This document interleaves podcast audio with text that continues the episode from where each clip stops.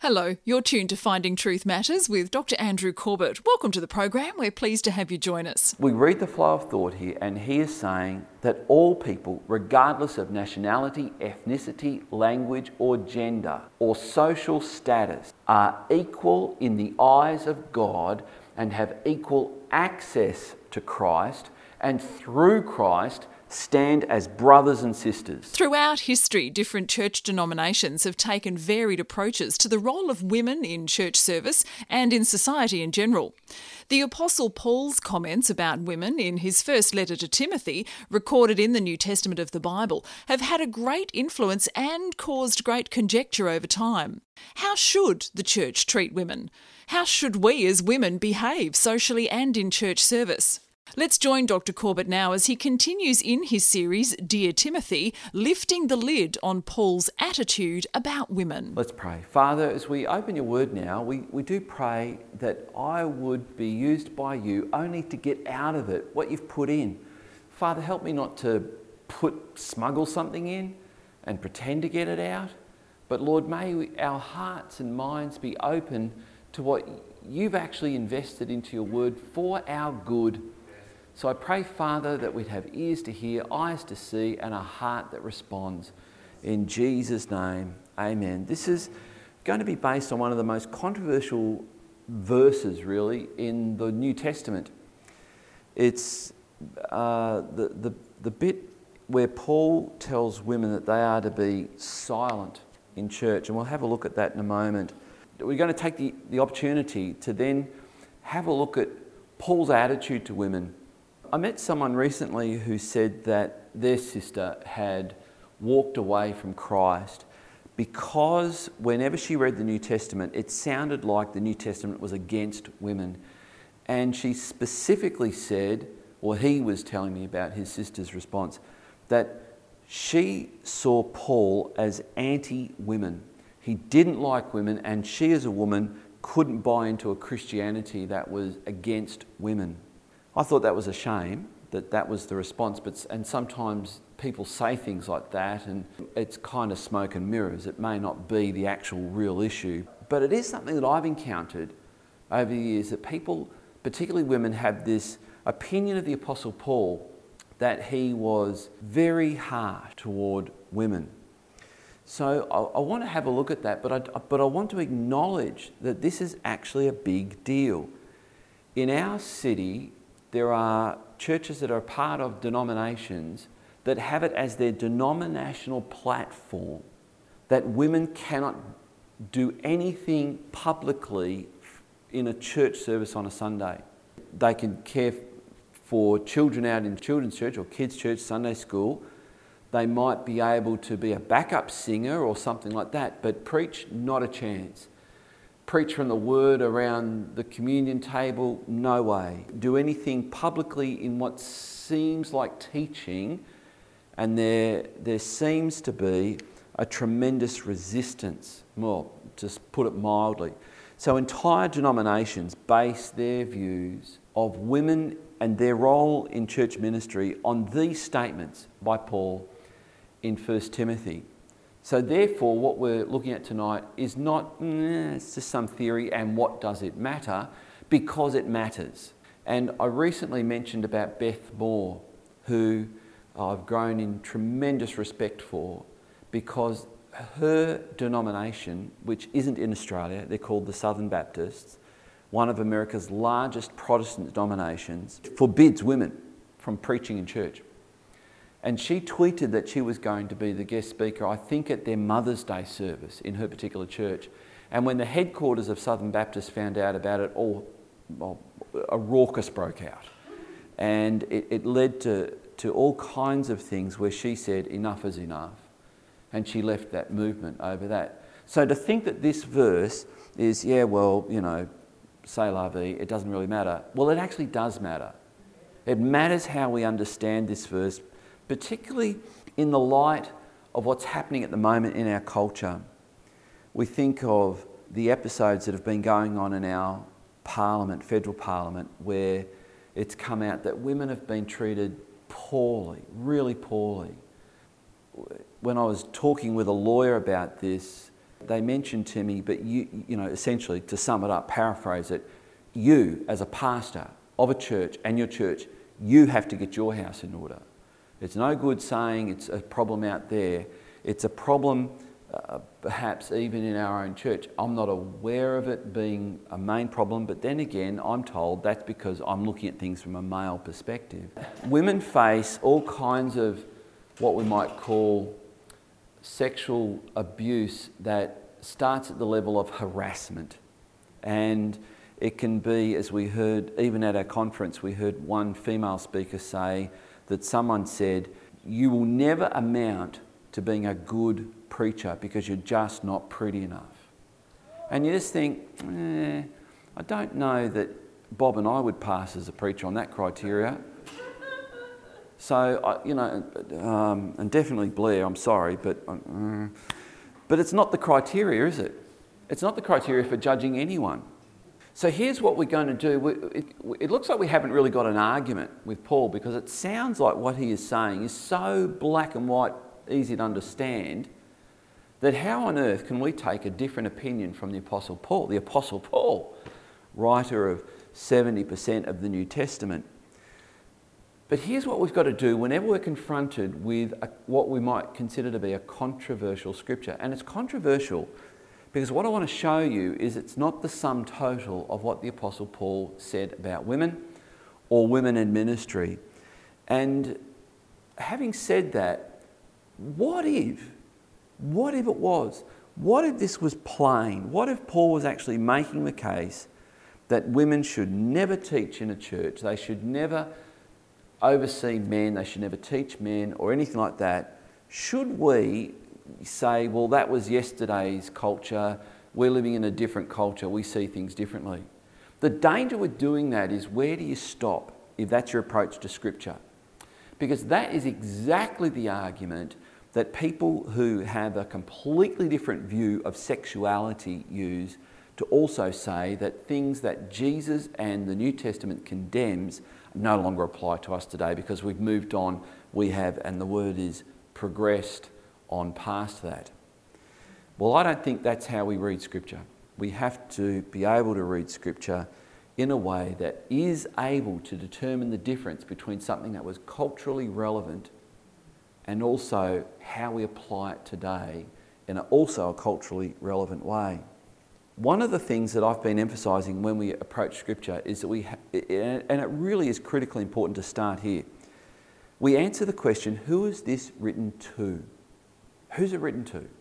On one of my YouTube clips, one of the first things I said is, is exactly that point when it, when it was responding to the claim that Bill Gates was the biblically prophesied Antichrist. And one of the first things I said was that cannot be true because the book of Revelation was written to seven churches addressing their issues, talking about their future, and addressing things that were taking place in their world at the time of writing. Therefore, it could not possibly be Bill Gates or anyone else who was fulfilling the things that the apostle John wrote to them. And a lot of people have taken issue with that and said, no, no, the Bible is relevant for us. And I have no dispute. But that answers the next question not who's it written to, we answer that one, so we understand that Philippians was written to the Philippians and, and, and Hebrews was written to the Jews in Jerusalem primarily and then scattered around the empire, but written to Jews. And we can see that 1 Timothy was written to believers in Ephesus. And this is, this is really important, and I'll show you why in a moment. And then we have to ask the question so who's it written for? And that's a different question. Because all of the Bible is written for us, all of it. Every bit of the Old Testament is written for us, every bit of the New Testament is written for us. Therefore, what I'm going to say is that this particular controversial passage here in 2 Timothy, you might want to open your Bible to this, is for us. And we, we have to answer that question what's it there for us for? So that's what I hope to do as we look at, at this now. So, how do we determine the difference between something that we can say, yes, that applied applied to them, but it doesn't apply for us. How do we do that? And I want to, I want to show you how I think we can do it. So we're looking at 1 Timothy chapter 2 and verse 9 in particular. It says this Likewise, also, that women should adorn themselves in respectable apparel, with modesty and self control, not with braided hair and gold or pearls or costly attire. Verse 10 But with what is proper for women who profess godliness with good works. Well, how do we understand a passage like that? I don't know if there's any women here tonight who are wearing pearls or costly attire. My wife isn't, but she was this morning because I bought her something for Mother's Day that cost me a lot of money. But costly attire, have I violated that scripture? So, this is where immediately I would go, I don't think so. I don't think that's that's the intention of what's happening here. And this is where I think we need to look over the shoulder of the original readers and try and see what did they see when Paul said this? What is actually going on in this, in this passage? So, we, one of the things that I, I want to point out is this thing called the Edict of Caesar Augustus. And it was, it was written targeting the citizens of Ephesus. It's, it's quite remarkable that it reached Rome that Roman women in Ephesus were behaving in a way unbecoming of a Roman woman. Roman women, Greco, in the Greco Roman world, were culturally there to support their husbands, that shouldn't be a surprise to you. They were there to honour their marriage vows, and, and uh, right or wrong, and we would say it was wrong, but right or wrong, in the Roman world, it was extremely wrong for a woman to commit adultery. Interestingly, it wasn't so it wasn't seen as so wrong for a man, a married man, to commit, and I'm going to use this other word, fornication. Now you might think, how dare, how dare they? Well, how dare they indeed? But that's how that world operated. Where a man who was married uh, could, it was seen as not that big a deal if he took a prostitute. Now that's just the way it was in that we, we would, we would hope so. We would hope so because it should be. It is it different now? It should be different. It should be seen as different. But here in this Greco Roman world, the standards that were expected of a woman were much higher than a man. But there came this pushback against that called the New Woman Movement. And the New Woman Movement, it's believed, was primarily started by young widows. Their husband, who may have been much older, which is quite a common thing for a wealthy man to take a younger bride, that he dies, whether through war or through age or whatever. She is left, she's got a household, she's got substantial wealth, and these women were going out in public without their heads covered, which we might think, uh, and, but in, I'm trying to help you to see the culture of that time. The culture of that time, a woman who went out in public without her head covered, and by head covering, we're talking about over the head and across the face. That that woman was seen as sexually brazen. And that was a, it became a problem in that time. And so it, came, it became enough of a problem that Caesar Augustus wrote an edict about it, particularly addressing what was happening in Ephesus and other places addressing this, what is referred to as the new woman problem, the new woman movement. So, women were going out wearing costly jewellery and expensive clothing and without their heads and faces covered. And of course, what, how did that, what, what did the culture of that day think these women were trying to do? The, the expression sexual promiscuous was used to describe these women. That's how they were perceived in that culture, in that day. So here we have that backdrop where women who didn't have their heads covered, who wore expensive jewellery, and you can imagine a woman with a head covered and face covered as well, there'd be little point to wearing, you know, e- earrings and necklaces and things because they're covered. There's no, there's no brag point there, but without the head covering and deliberately choosing to wear that, it was seen as trying to be seductive of a man. So this, this was a problem. With that in mind, I think we need to appreciate what's, what's happening here in, in this passage. We just coming down to verse 10, but with what is proper for women who profess godliness with good works. Verse 11 Let a woman learn quietly with all submissiveness. And here it is, verse 12 I do not permit a woman to teach or to exercise authority over a man, rather, she is to remain quiet. And we'll come to the last couple of verses in a moment. We've seen the, the concept of a householder church. We've seen that when the apostles went into a new territory, they would go into a territory, they would find a householder.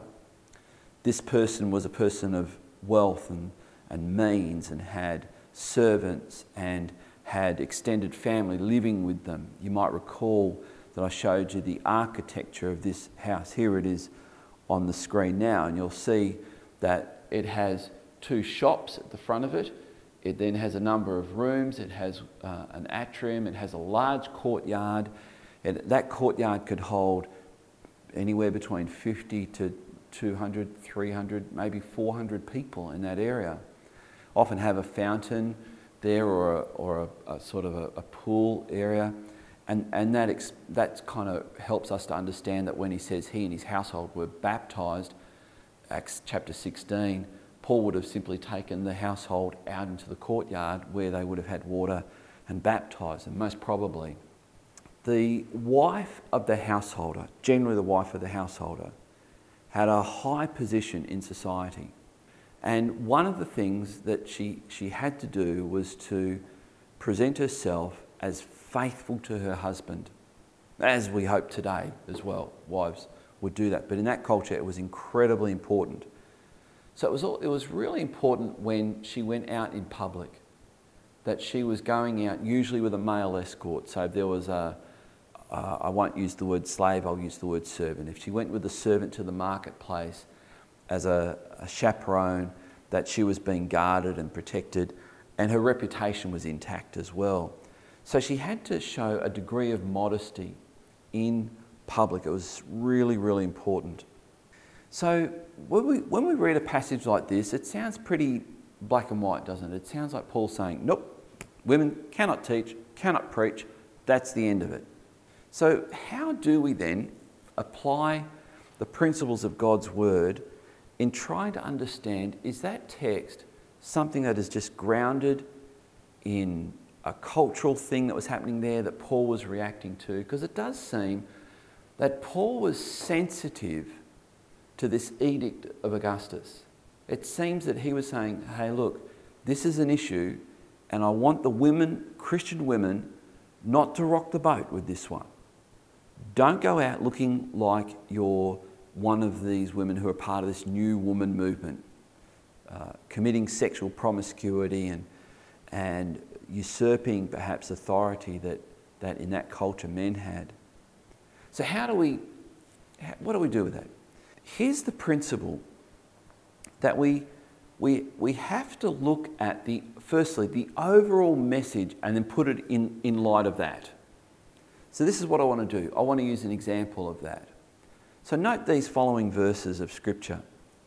This is from Romans chapter 12 and verse 16. Live in harmony with one another. Do not be haughty, which means arrogant and proud, but associate with the lowly. Never be wise in your own sight. This is a couple of chapters down. This is Romans chapter 15, verse 5. May the God of endurance and encouragement grant you to live in such harmony with one another in accord with Christ Jesus. This is Paul's epistle to the Corinthians, 2 Corinthians chapter 13, verse 11, where he says, Finally, brothers, rejoice, aim for restoration, comfort one another, agree with one another, live in peace, and the God of love and peace will be with you.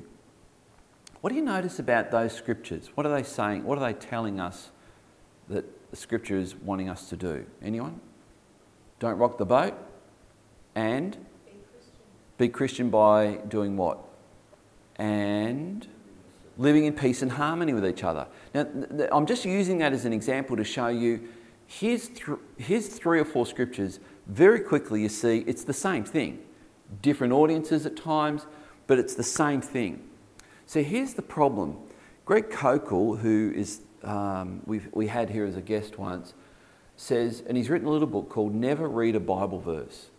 And it sounds like never read the Bible, but that's not what he's saying. Never read a Bible verse because if you take a verse in isolation, out of the context, you don't put it in the light of everything else that the New Testament is saying. So it seems like in this instance, in 1 Timothy chapter 2, verses 9 down to verse 15, that Paul is saying something like this I want women to be culturally sensitive. So if we read the last couple of verses in this chapter, this is verse, uh, if we see uh, verse 13, this will be the last three verses. Having, having told women that they are not to exercise authority over a man, but rather she is to remain quiet. And I want you to read that now, looking over the shoulder, knowing that, that the edict of Augustus has been issued. And Paul is essentially reinstate, or restating that edict. So the, I also want you to see that he's not for the oppression of women. He's not, because here's some of the passages, and I won't go through them all, but some of the passages that show the other things that Paul said about women. Galatians chapter 3 and verse 28.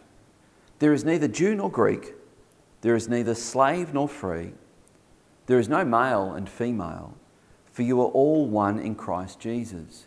And again, we have to look at that and go, what is the intention of what Paul is saying here? Because he's clearly not saying there's not Jew or Greek, is he?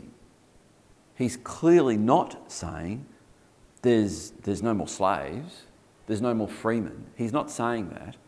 He's not saying there's no males and there's no females, and he's not, he's not saying that there's no difference between people. He is, but what is the context of what he's saying? we read the flow of thought here, and he is saying that all people, regardless of nationality, ethnicity, language, or gender, or social status, are equal in the eyes of God and have equal access to Christ, and through Christ stand as brothers and sisters. That is the context. That's what he's saying about women. This might seem like uh, again, we, we read it through our 21st century eyes when Paul says this about women later on in 1 Timothy. Treat older women as mothers, younger women as sisters in all purity. It's my pastoral hope that the young men of our church do that. And not just the young men, the old men as well, older men. Treat older women as mothers treat younger women as sisters in all purity. I was really thrilled when we had Ian this morning lead us in the state national prayer, and he made a reference to the mothers in this church, many of whom were mothers in Christ to him, spiritual mothers to him. I thought that was, a, that was so clever. Not, not just being clever, but, but such a revealing thing that there are uh, women who can have that role in a church spiritual mothering. We note in Acts chapter 21, verse 9, that Philip the evangelist, who was an evangelist pastor or a pastor evangelist, he had four daughters. And it says this simply in, in Acts chapter 21, verse 9, that he, Philip, had four unmarried daughters who prophesied. Can you imagine the church service where they are and they've just received this epistle from Paul? saying women should be silent in church. I do not permit a woman to teach where men are present. And here's four prophetesses. What are they supposed to do now? Do they mime it? You know, three words, first word. Because they can't speak. What do they do? Well, clearly that's not what's happening here.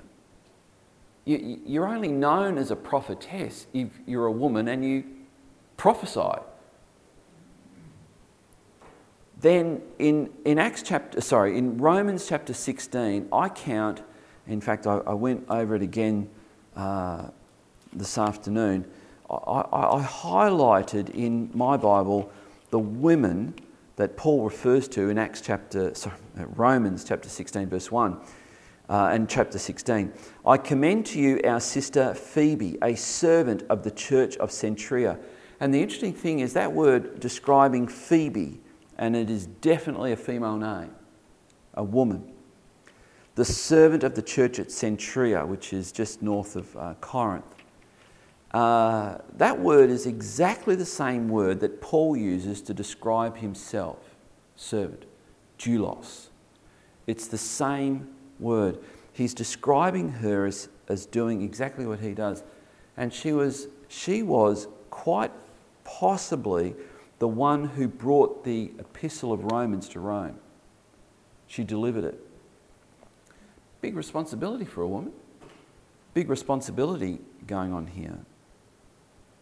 So I want you to also think about this. When Christ rose from the dead, I think he was still in control. So much so that in his ordained, decreed plan, he ordained that the very first witnesses to his resurrection appearance would be women. They were the first ones. And not only that, they were the first ones to declare the resurrection of Christ not just to the world, but to the apostles. To the apostles. They went back and reported to the apostles. They taught the apostles that Jesus had risen from the dead. Foundational Christian doctrine. Interesting. So we have that. We have an account where in Acts chapter 18, Apollos, known as one of the greatest preachers of that day, but he was wrong. Didn't have all the information. Who corrected him? Priscilla. Priscilla and her husband Aquila going, Yes, she's right. it was Priscilla who did it, and it states it. And whenever they are referred to, she is always mentioned first Priscilla and Aquila, her husband. So we, we have this theme running throughout the New Testament, and even in Paul's own addresses, when he's addressing the church leaders in Romans chapter 6, as I mentioned, I went through and I highlighted them, and there's 12 women who are considered to be the leaders of house churches. We have people like Priscilla and Aquila, he mentions in verse 3. We have uh, Mary in verse 6. We have Junia in verse 7, who's described as of note as an apostle. And there's a translator's note on that because that's difficult for male translators to get their head around, particularly when they have a disposition that women can't be used by God. Then we have uh, Tryphena and Tryphosa. Then we have Persis, which is a, a woman's name. And there's a reference to the mother of Rufus, who Paul says, who has been a mother to me as well. Romans chapter 16, verse 13. So we, we, we have women held up in high regard in Scripture. So we need to always take an obscure verse and go, that doesn't seem to fit the overall message of the New Testament. In Acts chapter 2, Peter quotes Joel, where he says, In the last days I will pour out my spirit on all flesh. and he mentions the Spirit coming on sons and daughters, young men and old men. But the whole point is that it, it comes upon women as well. The day of Pentecost, on, on that original day in Acts chapter 2, the Spirit came on women as well as men. But if women weren't allowed to teach or preach in church, if they weren't allowed to teach and preach and use the gifts that the Holy Spirit was giving them, why would He do that? Why would the Holy Spirit do that? So there's this principle called the analogy of faith. The analogy of faith. And it simply means that we compare Scripture with Scripture. We, we compare the analogy of faith. In fact, it's actually, technically, it's the analogy of the faith. And it's based on Romans chapter 12, verse 6. Having gifts that differ according to the grace given to us, let us use them. If prophecy in proportion, and that word proportion is the Greek word analogia, analogia to our faith, but the word our is actually a definite article. In other words, it's the faith, according to the faith. So I used to read that saying, well, you've got to really, really believe that the prophecy you're about to give in church, in a Pentecostal church, this happened a lot, that you really, really, really believe it's from God. That's prophesy according to that faith. But that's not what it's saying. It's saying that if someone prophesies in church and it doesn't correspond to the faith revealed in God's word, then you are to judge it as out of order. It's the faith, which is another expression used for, for Scripture. And you actually see that in Scripture as well, where it's described that. In fact, in the, uh, the next couple of chapters, the, the, Word of God is actually described as the faith. Some, uh, uh for example, 1 Timothy chapter 4 and verse 1, some have departed from the faith. In other words, they've departed from the Word of God. So here's the point no verse of Scripture should ever be interpreted using the analogy of faith no verse of Scripture should ever be interpreted in a way that it contradicts the overall message of Scripture. So, for example, if you took something out of James that said faith without works is dead, therefore the only way you can be saved is to work, to do something for your salvation, then you're missing the overall message of Scripture, which says it's by faith alone, in Christ alone, through grace alone. So, the Apostle Paul actually presents women as having equal access to God and having, here's a key word, and I like this word, complementary roles within the church. Complementary roles. In other words, I've heard someone describe the church as being like different shaped jigsaw pieces. And on our own, yeah, it's not much of a picture. But put us together and the picture begins to make sense. And God will bring in men and women, young women, young men, older men, old women, and together we complement the grace that God has given to each of us. So, what's our response to people who say that the New Testament forbids women from teaching in a church? Our response should be that is not the overall message of the New Testament.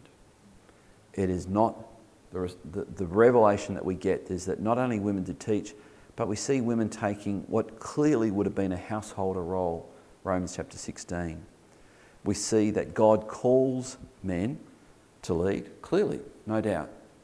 We see that God clearly calls men to teach and preach, but not at the exclusion of women. And here's one of the things that I don't understand. In some of the churches that hold to this, they say a woman cannot teach a man based on that, that obscure verse in uh, 1 Timothy chapter 2 and verse 13 or so. Um, but yet she can go out to kids' church or Sunday school and teach young boys. What's the difference? I don't understand the difference. All right, I want to finish up looking at just the last couple of verses in this passage because they, give, they get even more obscure. For Adam was formed first, then Eve. And Adam was not deceived, but the woman was deceived and became a transgressor. Huh. But here's what Paul is saying it's actually, in the context, it shows equality between men and women because Paul is saying Adam was not deceived. And what did he do? He sinned. The woman was deceived. She was tricked. But Adam wasn't. So now tell me, male or female, who gets in the better light here? When you realise that Paul is actually saying, man, if you think you're so smart, you better, you better realise that our forefather, despite so called being the male head and with all the fount of knowledge, he willingly disobeyed. But women were deceived. Um, and so, in this culture, the other thing that I haven't mentioned is that women were rarely taught to read. They were rarely taught. And here we have the New Testament and the example of Jesus teaching women.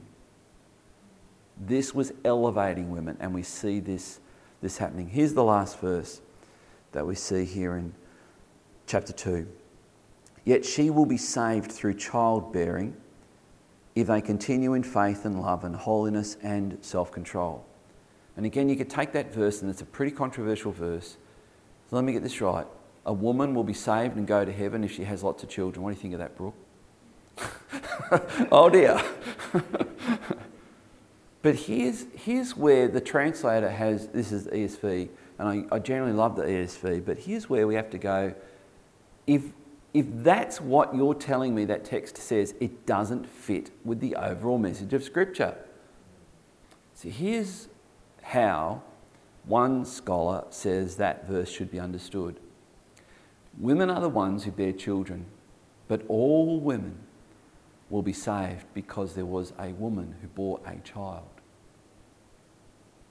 Through the child that was born of a virgin woman, all women who bear children will be saved.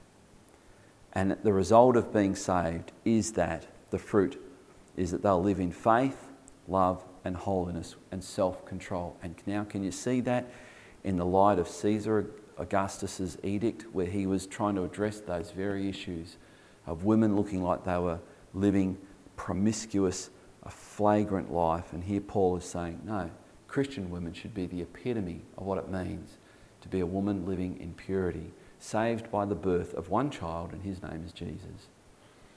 Let's pray. Father, as we mull over this passage, as, as we begin to distill this passage in our soul, may we begin to see the heart of what you're saying that you not only want to use women, you have used women. Father, we thank you for the women that you've blessed us with in this church, women who have a capacity and an ability to teach God's word, preach God's word, share God's word, raise their children by teaching them God's word, and by being a blessing to this church. So I pray, Father, that this week we might go in the confidence of your word, that it doesn't contradict itself, that it is your word, it still speaks today, and that, Father, you give us the wisdom to be able to apply it to our lives today. May we know the love of God, the grace of the Lord Jesus Christ, and the fellowship with the Holy Spirit. In Jesus' name, Amen. As we've heard tonight, Paul was addressing the Ephesian household church, and there were some significant cultural elements in play that we need to consider when reading the text. But importantly, there are also timeless moral principles that we should not be glossing over. More from Dr. Corbett next week. Dr. Corbett is pastor of Legana Christian Church, president of ICI Theological College Australia. Thank you for joining us. We look forward to meeting with you again at the same time next week for another Finding Truth Matters.